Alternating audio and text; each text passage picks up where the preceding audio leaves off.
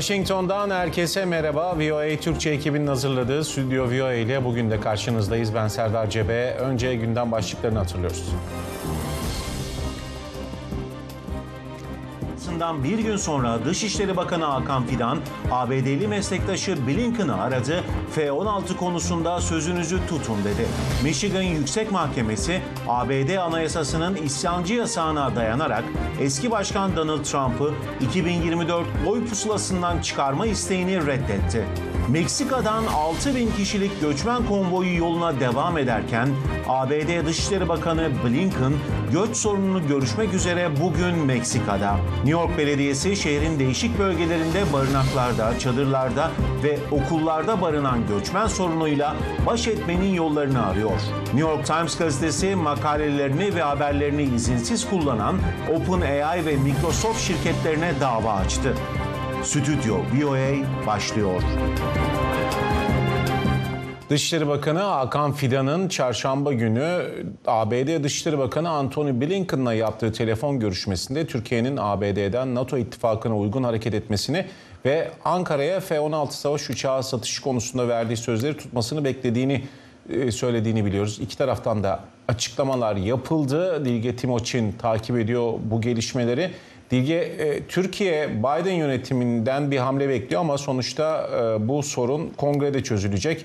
Ne diyor iki tarafın açıklamasında? Serdar dediğin gibi kongrede çözülecek ancak Ankara-Washington hattındaki telefon trafiğindeki son görüşmenin İsveç'in NATO'ya katılım protokolünün Türkiye Büyük Millet Meclisi Dışişleri Komisyonu'nda oy çokluğuyla kabul edilmesinden bir gün sonra yapılması tabii kayda değer. Evet Fidan ve Blinken yeniden telefonda görüştü. Ee, Amerika Dışişleri Bakanlığı görüşme ile ilgili kısa bir açıklama yayınladı. Ee, Matthew Miller Bakanlık Sözcüsü yazılı açıklamada Dışişleri Bakanı Antony Blinken bugün Türkiye Dışişleri Bakanı Hakan Fidan'la telefonda görüştü.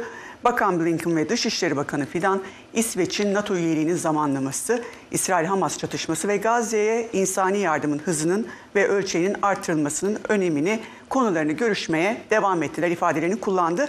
Ankara'dan gelen açıklama daha detaylıydı. Bir kere görüşmenin Amerika'nın talebi üzerine yapıldığı kaydedildi.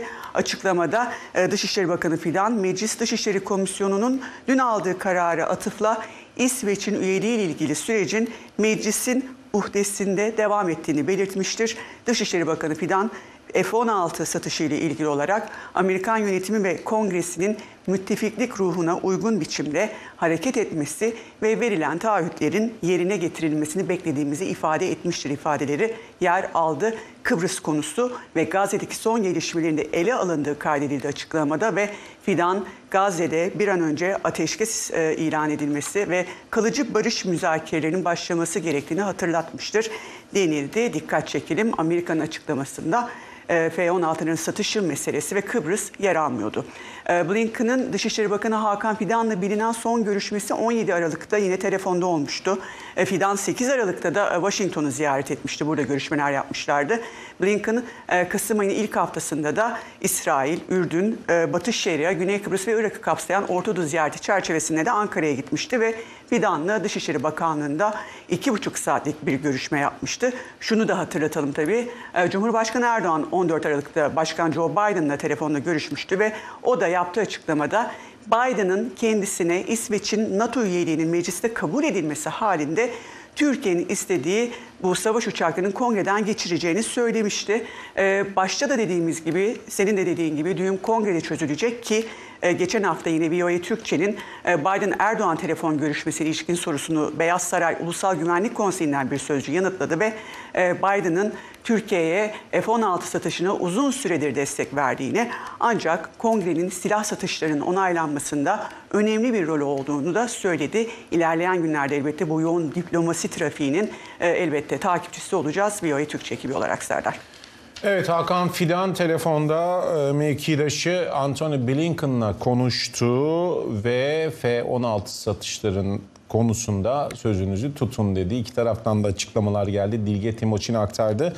Dilge'ye tekrar bağlanacağız. E, Blinken'ın temasları Meksika'da.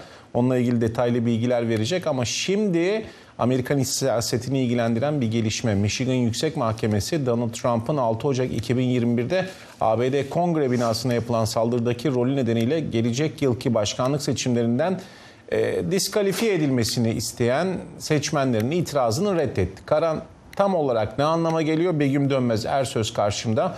Begüm bir tarafta Colorado Yüksek Mahkemesi'nin kararı var. Bir tarafta da Michigan'dan işte bugün gelen karar var. Ne diyor aslında birbirinden e, ne farklılıkları var? Michigan kararının detaylarını senden alalım.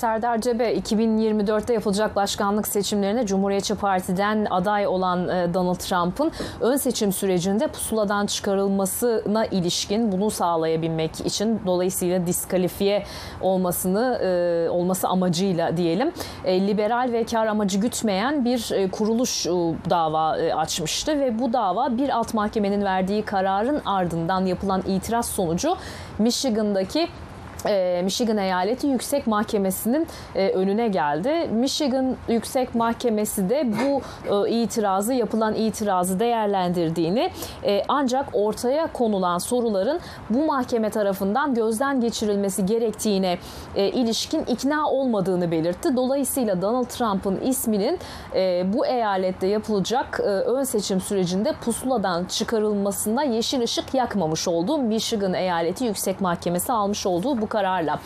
Donald Trump tabii e, bu e, Michigan'daki mahkemenin aldığı karardan memnun e, bu memnuniyetini de dile getirerek çeşitli eyaletlerde kendisinin ön seçim sürecinde pusuladan çıkarmaya yönelik, çıkarılmasına yönelik girişimleri de acınası hamleler olarak niteledi eski başkan Donald Trump. E, Colorado e, eyaletindeki en yüksek mahkeme hatırlanacağı üzere 19 Aralık'ta bir e, karar almıştı ve 6 Ocak 2021'deki kongre saldırısındaki rolü sebebiyle başkan olamayacağı gerekçesiyle ki bunu da ABD Anayasası'ndaki bir maddeye dayandırıyorlar. Biraz sonra ayrıntısına gireceğiz. İşte bu gerekçeyle Trump'ın 2024 ön seçim pusulasından çıkarma çıkarılmasına hükmetmişti. Colorado'daki mahkeme aldığı kararda ama mahkeme 4 Ocak tarihine kadar da mahkemenin almış olduğu bu karara itiraz yolunu açık bırakmıştı. Şimdi Colorado'daki mahkemeden böyle bir karar çıktı. Michigan'daki yüksek mahkeme aksi yönde bir karar verdi. E, Michigan'daki mahkemenin kararı Donald Trump açısından bir zafer e, niteliği taşısa da teknik olarak benzer başka girişimler başkanlık seçimleri yani genel seçim için de e, aslında yapılabilir ama burada asıl önemli olan ABD Anayasa Mahkemesi ne diyecek? E, çünkü e, Trump tarafı Colorado'nun almış olduğu kararı Anayasa Mahkemesi'ne taşıyacaklarını söylemişti. Ama bir yandan artık Cumhuriyetçilerin bu ön seçim süreci de başlıyor. Colorado'da 5 Ocak'ta ön seçim pusulaları basılacak. Dolayısıyla o tarihe kadar ABD Anayasa Mahkemesi'nden bir karar gelecek mi? Nasıl bir karar gelecek? Bir zaman darlığı da söz konusu. Dolayısıyla Anayasa Mahkemesi'nin bu konuyla ilgili kararı e, önemli olacak.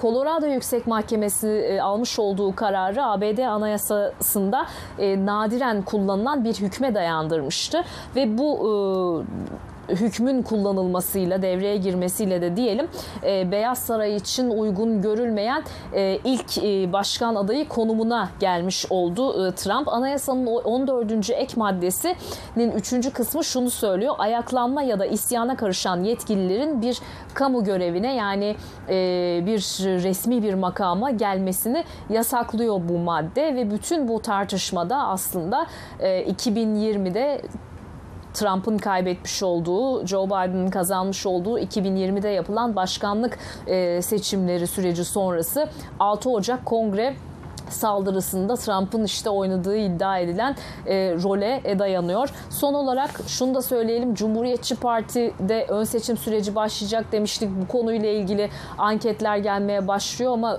dikkat çekici bir veri aktaralım. E, Cumhuriyetçilerin e, Associated Press'in yapmış olduğu bir anket katılan Cumhuriyetçi seçmenin %32'si ön seçim sürecinde ve kurultay sürecinde oyların doğru bir şekilde e, sayılacağına ya çok az güveniyorum diyor ya da hiç güvenmiyorum diyor. Bütün bu işte anket sonuçları da veriler de e, eski başkan Donald Trump'ın 2020 seçimlerinde e, yolsuzluk ya da hile yapıldığına ilişkin herhangi bir kanıta dayandırmadan tarafından e, ortaya atmış olduğu bu iddiaların arkasından böyle bir veri çıkması da e, enteresan e, olarak değerlendiriliyor Serdar. Begüm e, dün de aslında haberin ayrıntılarını vermiştik ama tabii her gün yeni bir gelişme oluyor. Ekim'den sonra özellikle 7 Ekim'den sonra İsrail'in Gazze operasyonuna misilleme olarak ABD'nin Irak ve Suriye topraklarındaki üslerine işte İran bağlantılı grupların saldırıları iyice artmıştı. Başkan Biden da en son Irak'ta yapılan saldırıdan sonra hava operasyonu talimatı vermişti. Bu arada Husi saldırıları da bölgede tabii çatışmaların bir savaşa dönme korkusunu da artırıyor.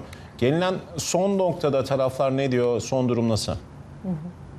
Serdar Biden yönetimi Orta Doğu'daki e, gelişmeleri e, çeşitli ayaklarda takip ediyor, izliyor diyebiliriz. Ee, şimdi bir tanesi işte İsrail-Hamas arasındaki savaş, Hizbullah meselesi. Diğer yandan Irak ve Suriye'de ABD üslerini e, hedef alan İran destekli grupların saldırıları. Bir de Yemen'de yine İran destekli Husilerin artan saldırıları. Şimdi son e, kısımla başlayalım. E, Husi milisleri en son salı günü bir konteyner gemisine yönelik saldırıyı üstlenmişti Kızıldeniz'de e, ve e, bu e, gemi de Suudi Arabistan'dan Pakistan'a e, gidiyordu. İsrail bundan ayrı olarak bir açıklama yaptı. Dedi ki uçaklarımız e, Kızıldeniz bölgesinde e, düşman bir e, hava hedefini etkisiz hale getirdi dedi. ABD'ye ait savaş uçakları, e, donanma destroyeri bir yandan e, e, Kızıldeniz'de 12 ee, insansız hava aracını etkisiz hale getirdiklerini açıkladı. CENTCOM'dan yapılan açıklamaydı bu. Şimdi bütün bu Kızıldeniz'deki gelişmeler ve İran destekli Husilerin saldırıları Amerika'nın e, Kızıldeniz'de bu ticari gemilere ve uluslararası gemilere yönelik saldırıları caydırmak amacıyla bir e, çok uluslu koalisyon e, oluşturma kararının ardından e, geliyor ve bu bölgede de pek çok gemi ve şirket, e, nakliye şirketi diyelim operasyonlarını ya askıya almak zorunda kaldı ya da daha uzun e, rotaları kullanmak zorunda kalıyorlar. Bu saldırılara maruz kalmamak ya da hedef haline gelmemek için. Ee, bir yandan da işte Irak ve e, Suriye'deki gelişmeler e, özellikle e, dün biraz önce sen de atıfta bulunmuştun. ABD Başkanı Joe Biden Irak'ın kuzeyinde 3 Amerikan askerinin yaralandığı saldırının ardından hava harekatı talimatı vermişti. Bunun öncekilerden biraz daha farklı olduğunu söylemek mümkün. Askerlerden birisinin bir tanesinin e, ağır e, yaralandığı ifade ediliyor. Öncekilerde hep hafif yaralı olduğunu açıklamıştı ABD Savunma Bakanlığı ve bu kez daha bu e, saldırıların üzerinden 24 saat geçmeden hatta 13 saatten de daha az bir zaman geçtikten sonra Amerika bu e, saldırılara karşılık vermiş oldu. Bir diğer ayak İsrail ve Hamas arasındaki savaş. Dün e, Beyaz Saray e, yetkilileriyle görüşmüştü İsrailli e, temsilci e, Ron Dermer, e, İsrail hükümeti kabinesinin e, üyelerinden bir tanesi ve burada da işte bir e, sonraki e, İsrail'in harekatının bir sonraki aşaması e, Yine kalan geri kalan rehinelerin kurtarılması, Gazze'de sivillerin içinde bulunduğu durumun,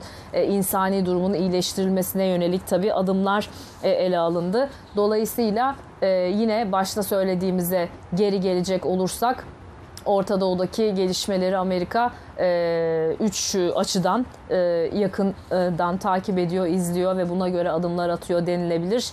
İsrail-Hamas savaşı, Irak ve Suriye'de İran destekli grupların artan saldırıları ve Yemen'de yine İran destekli Husilerin saldırıları. Serdar.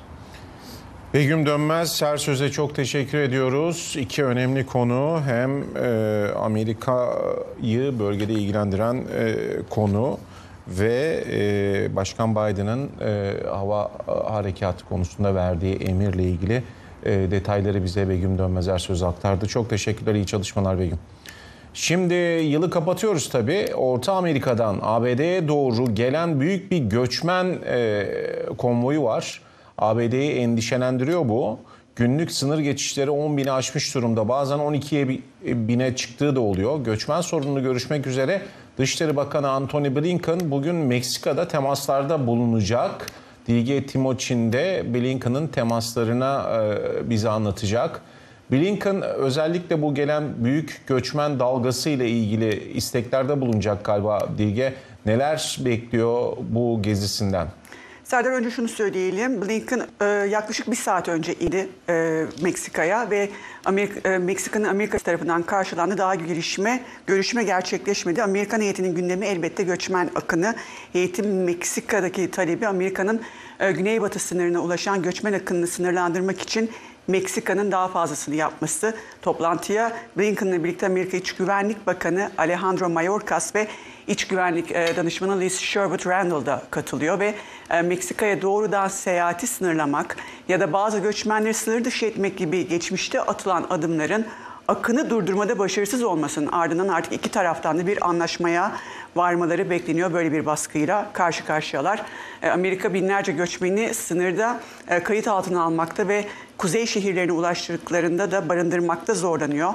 E, geçen hafta mesela Amerika Teksas'ta, Arizona'da bazı sınır ve demiryolu geçişlerini kapatmıştı. Blinken Meksika'nın daha fazla yardım sağlaması halinde bu geçişlerin yeniden açılabileceği olasılığına, olasılığına ise sıcak kapıyı açık bırakıyor. Amerika Dışişleri Bakanlığı'ndan bir açıklama yapıldı. Blinken'ın Batı yarım kürede eşi benzeri görülmemiş düzensiz göç konusunu ele alacağı, Meksika ve Amerika'nın sınır güvenliği sorunlarını ele almanın yollarını belirleyeceği kaydedildi. Şöyle anlatalım mesela Meksika 2023 yılının ilk 11 ayında ülkeden geçen 680 bin göçmen tespit ettiğini açıkladı. Yılın son ayında da şimdi Aralık ayında Amerika'nın güneybatı sınırında her gün 10 bin kadar göçmenle tutuklandı. Dediğim gibi bazen 12 bine çıktı bu sayı. E, Meksika 32 binden fazla askeri birlik ve ulusal muhafız subayını yani e, toplam askeri kuvvetlerinin yaklaşık %11'ini göç yasalarını uygulamakla görevlendirmiş durumda. E, yine geçmişte Meksika otoyol boyunca yürürken yorulacaklarına güvenerek bu tür konvoyların geçmesine e, izin vermişti. Ancak bu yıpratma politikası da artık işe yaramıyor gibi görünüyor. E, Mayıs ayında e, Meksika, Venezuela, Nikaragua ve Küba gibi ülkelerden gelen ve sığınma ve Amerika tarafından geri çevrilen göçmenleri kabul et, e, kabul etmeyi kabul etti. Amerika'dan geri gönderilenleri ve Meksika Cumhurbaşkanı Manuel López Obrador da geçen hafta Meksika'nın göç baskısını hafifletmeye yardımcı olacağı güvencesini Amerika'ya verdi. Ee, ancak Meksika Cumhurbaşkanı bunun karşılığında Amerika'nın e, göçmenlerin kendi ülkelerine daha fazla kalkınma yardımı göndermesini ve Küba ve Venezuela'ya yönelik bu yaptırımları da azaltmasını ya da kaldırmasını istediğini söylüyor. Obrador yaklaşık 2-3 saat önce Blinken'la bir araya gelmeden önce e, Amerikan Kongresi'nin e, nehre bariyerler, dikenli tel örgüler koymak ya da duvarlar inşa etmeyi düşünmek yerine Latin Amerika ve Karayipler'deki yoksul insanlara yatırım yapması gerektiğini de söyledi Serdar. Evet Meksika tarafında tabii bu iş biraz da ticarete dönmüş durumda. Ee, on, oradan e, parayı bulanlar var. Ee, nasıl sona erdirilecek tabii o da bir soru işareti. Dilge Timoçin'e teşekkür ediyoruz. Tabii e, sadece güney sınırında değil, Dilge'nin dediği gibi Amerika'nın birçok yerinde bu göçmen krizi yaşanıyor yaşanmasının sebebi de sınırdan geçenlerin işte bazı büyük şehirlere yollanması. New York'ta da göçmen sorunu artık başa çıkılmaz bir hal almış durumda. Yaklaşık 70 bin göçmen hatta daha fazlası e, acil durum barınaklarında yaşıyor. Aralık soğuğunda yerlerde ya da işte kaldırımlarda uyuyan insanları görmek mümkün. Aileler okullardan ya da hizmetlerden kilometrelerce uzakta şehrin kenarındaki e, dev çadırlarda e, oturuyorlar. Mehmet Sümer şu anda e, New York'sa e, Mehmet Eric Adams artık kalacak yer yok diyor. Bütçe e, artık sonuna gelmiş durumda. Nasıl çözülecek bu sorun? Bunu bilmiyoruz açıkçası. New York Belediye Başkanı da bilmiyor. New York Belediye Başkanı Eric Adams dün düzenlediği basın toplantısında Biden'ı eleştirdi, federal hükümeti eleştirdi ve dedi ki yani ben anlayamıyorum artık ne olduğunu. Federal hükümet kendilerinin yapması gereken işi bizim yapmamızı istiyorlar dedi ve Başkan Joe Biden'la bir türlü bu konuyu görüşmek için randevu alamadığını dile getirdi. Daha önce 2021-2022 senesinde Başkan Joe Biden'la bir araya gelerek göçmen sorununa dair e, fikir alışverişinde bulunduklarını söyledi ama aylardır Biden'ın kendisine randevu vermediğini, görüşmediğini söyledi. Ve şehrin kaynaklarının, New York şehrinin kaynaklarının artık tükendiğini zaten uzunca bir süredir dile getiriyor. Şimdi e, artık bu hafta itibariyle New York Belediyesi barınaklarda kalan göçmenlere mektuplar yollamaya başladı. ve kısa bir süre içerisinde barınakları boşaltmaları isteniyor uzun süredir barınaklarda kalan kişilerden. Yeni gelenleri oraya yerleştirecekler ama tabii bu da apayrı bir kaosa neden olmuş durumda. Örneğin öğrenciler ne yapacak bu e, göçmen çocuklar ne yapacaklar? E, bu ciddi sıkıntılardan bir tanesi. Öğretmenler e, karşı çıkıyorlar. Bu çocuklar eğitim hayatına başladılar, okullara başladılar. Başka bir yere gönderilirlerse, başka bir yere giderlerse eğitim hayatları yarıda kalacak. Ya da bu çocuklar uzak bir yere giderlerse okula gelmeleri, okula ulaşmaları son derece zorlaşacak. Kaldı ki nereye gidecekler o da belli değil. New York'taki bütün e, barınak olarak kullanılan otel binaları, eski otel binaları, spor salonları artık kapasitesinin üstüne çıkmış durumda. Buna karşın New York'a sürekli olarak yeni göçmen akını devam ediyor. Çünkü güneydeki New Mexico gibi, Texas gibi, Florida gibi eyaletlerin valileri e, demokrat partiler tarafından yönetilen, demokrat belediye başkanları tarafından yönetilen ve göçmenlere kapılarının açık olduğunu söyleyen New York, Chicago gibi, e, Los Angeles gibi şehirlere otobüslere doldurup doldurup sınırdan kaçak geçen kişileri göndermeye devam ediyorlar. New York'a her gün otobüsler dolusu yeni göçmen geliyor. Ayda ortalama New York Belediyesi'nin açıkladığı verilere göre ayda ortalama 10 bin kadar yeni göçmen New York'a geliyor. Son bir yılda 130 binin üstüne çıktığı son olarak açıklanmıştı. E, bu görüntülerde de görüyorsunuz e, New York'ta şehrin kenar e, kısımlarında yeni alanlar, yeni sığınaklar inşa edilmeye bu kişiler için e, başlandı. Ancak artık oralarda yeterli değil. Söylediğim gibi Queens'te, Brooklyn'de, Manhattan'da birçok noktada, Bronx'ta yani tüm e, bölgelerinde New York'un çeşitli spor salonları, çeşitli oteller, eski otel binaları, belediyenin konaklama e, evleri hepsi göçmenlere tahsis edilmiş durumda ama artık bir göçmen dahi alacak hali kalmamış durumda New York'un. Bu sebeple de söylediğim gibi bir süredir e, göçmen evlerinde, barınma evlerinde kalan kişilere, göçmenlere kısa bir süre içerisinde bu yerleri boşaltmaları konusunda yazılar gönderilmeye başlanmış durumda. Göçmenler de açıkçası ne yapacaklarını bilmiyorlar. Çünkü şunu da hatırlatalım. New York'ta e, ortalama ev kirası değeri, ortalama değer 4500 ila 5000 dolardan e, başlıyor. Dolayısıyla göçmenlerin ev kiralaması da gerçekten imkansız. Manhattan'da en kötü bulabileceğiniz bir stüdyo dairenin fiyatı ki ufacık bir daireden bahsediyorum. 3000-3500 dolardan başlıyor kiralar. Mehmet bugün yine ajanslara düşen enteresan bir haber vardı. New York Times gazetesi e, çarşamba günü e, OpenAI ve Microsoft'a dava açtı. E, özellikle gazetenin milyonlarca makalesini yapay zeka teknolojilerine eğitmeye yardımcı olmak için izinsiz kullanmakla suçluyor. E, bu aslında e, davaların e, bir kısmını oluşturuyor. Başka telif davaları da var yapay zeka şirketlerine. E, ne diyor e, New York Times tam olarak ne talep ediyor? New York Times e, OpenAI ve Microsoft'ta senin de söylediğin gibi e, yani ChatGPT olarak bilinen yapay zeka uygulamasının arkasındaki bu iki şirkete bir telif davası açtı aslında. Telif davasının gerekçesi de şu. Şimdi yapay zekalar bildiğimiz üzere e, bilgisayar programları ama öğrenebilen ve yorumlama, kendi yorumunu katabilen her okuduğu makaleden her okuduğu şeyden, yaptığı görüşmeden bir şeyler öğrenip kendisine e, katan uygulamalar. Dolayısıyla New York Times şunu söylüyor. Diyor ki ChatGPT uygulaması, ChatGPT isimli yapay zeka uygulaması New York Times'ın e, onlarca, yüzlerce yıllık arşiv bilgilerini, makalelerini okuyor, buradan öğreniyor, e, bilgileniyor, kendisine bir şeyler katıyor ve bunun karşılığında bize herhangi bir telif ödemiyor. Oysa ki biz New York Times olarak gazeteciliğe e, milyonlarca dolar para yatırıyoruz yıllardır. E, milyonlarca milyarlarca dolarlık yatırım yapıyoruz bu işe ve dolayısıyla birileri geliyor e, yapay zeka ile bizim yıllar içerisinde ürettiğimiz bu içeriği kendisi alıyor, öğreniyor ve kullanıp başkalarına bunu e, pazarlamaya başlıyor. New York Times'ın davasında e, şu aşamada her ne kadar New York Times, OpenAI ve e, Microsoft'tan bir tazminat talebinde şu anda bulunmamış olsa da yani net bir tazminat talebi yok dosyada gördüğümüz kadarıyla ama New York Times bu şekilde milyarlarca dolarlık zarara uğradığını e, ifade ediyor. Yine gazetenin dava dosyasında ifade edilen bir başka konu da ChatGPT'ye yönelik olarak ChatGPT üzerinden Microsoft ve OpenAI'ya açılan ilk telif davasının da kendilerine ait olduğunu belirtiyor. Bu aslında şu anlamada geliyor.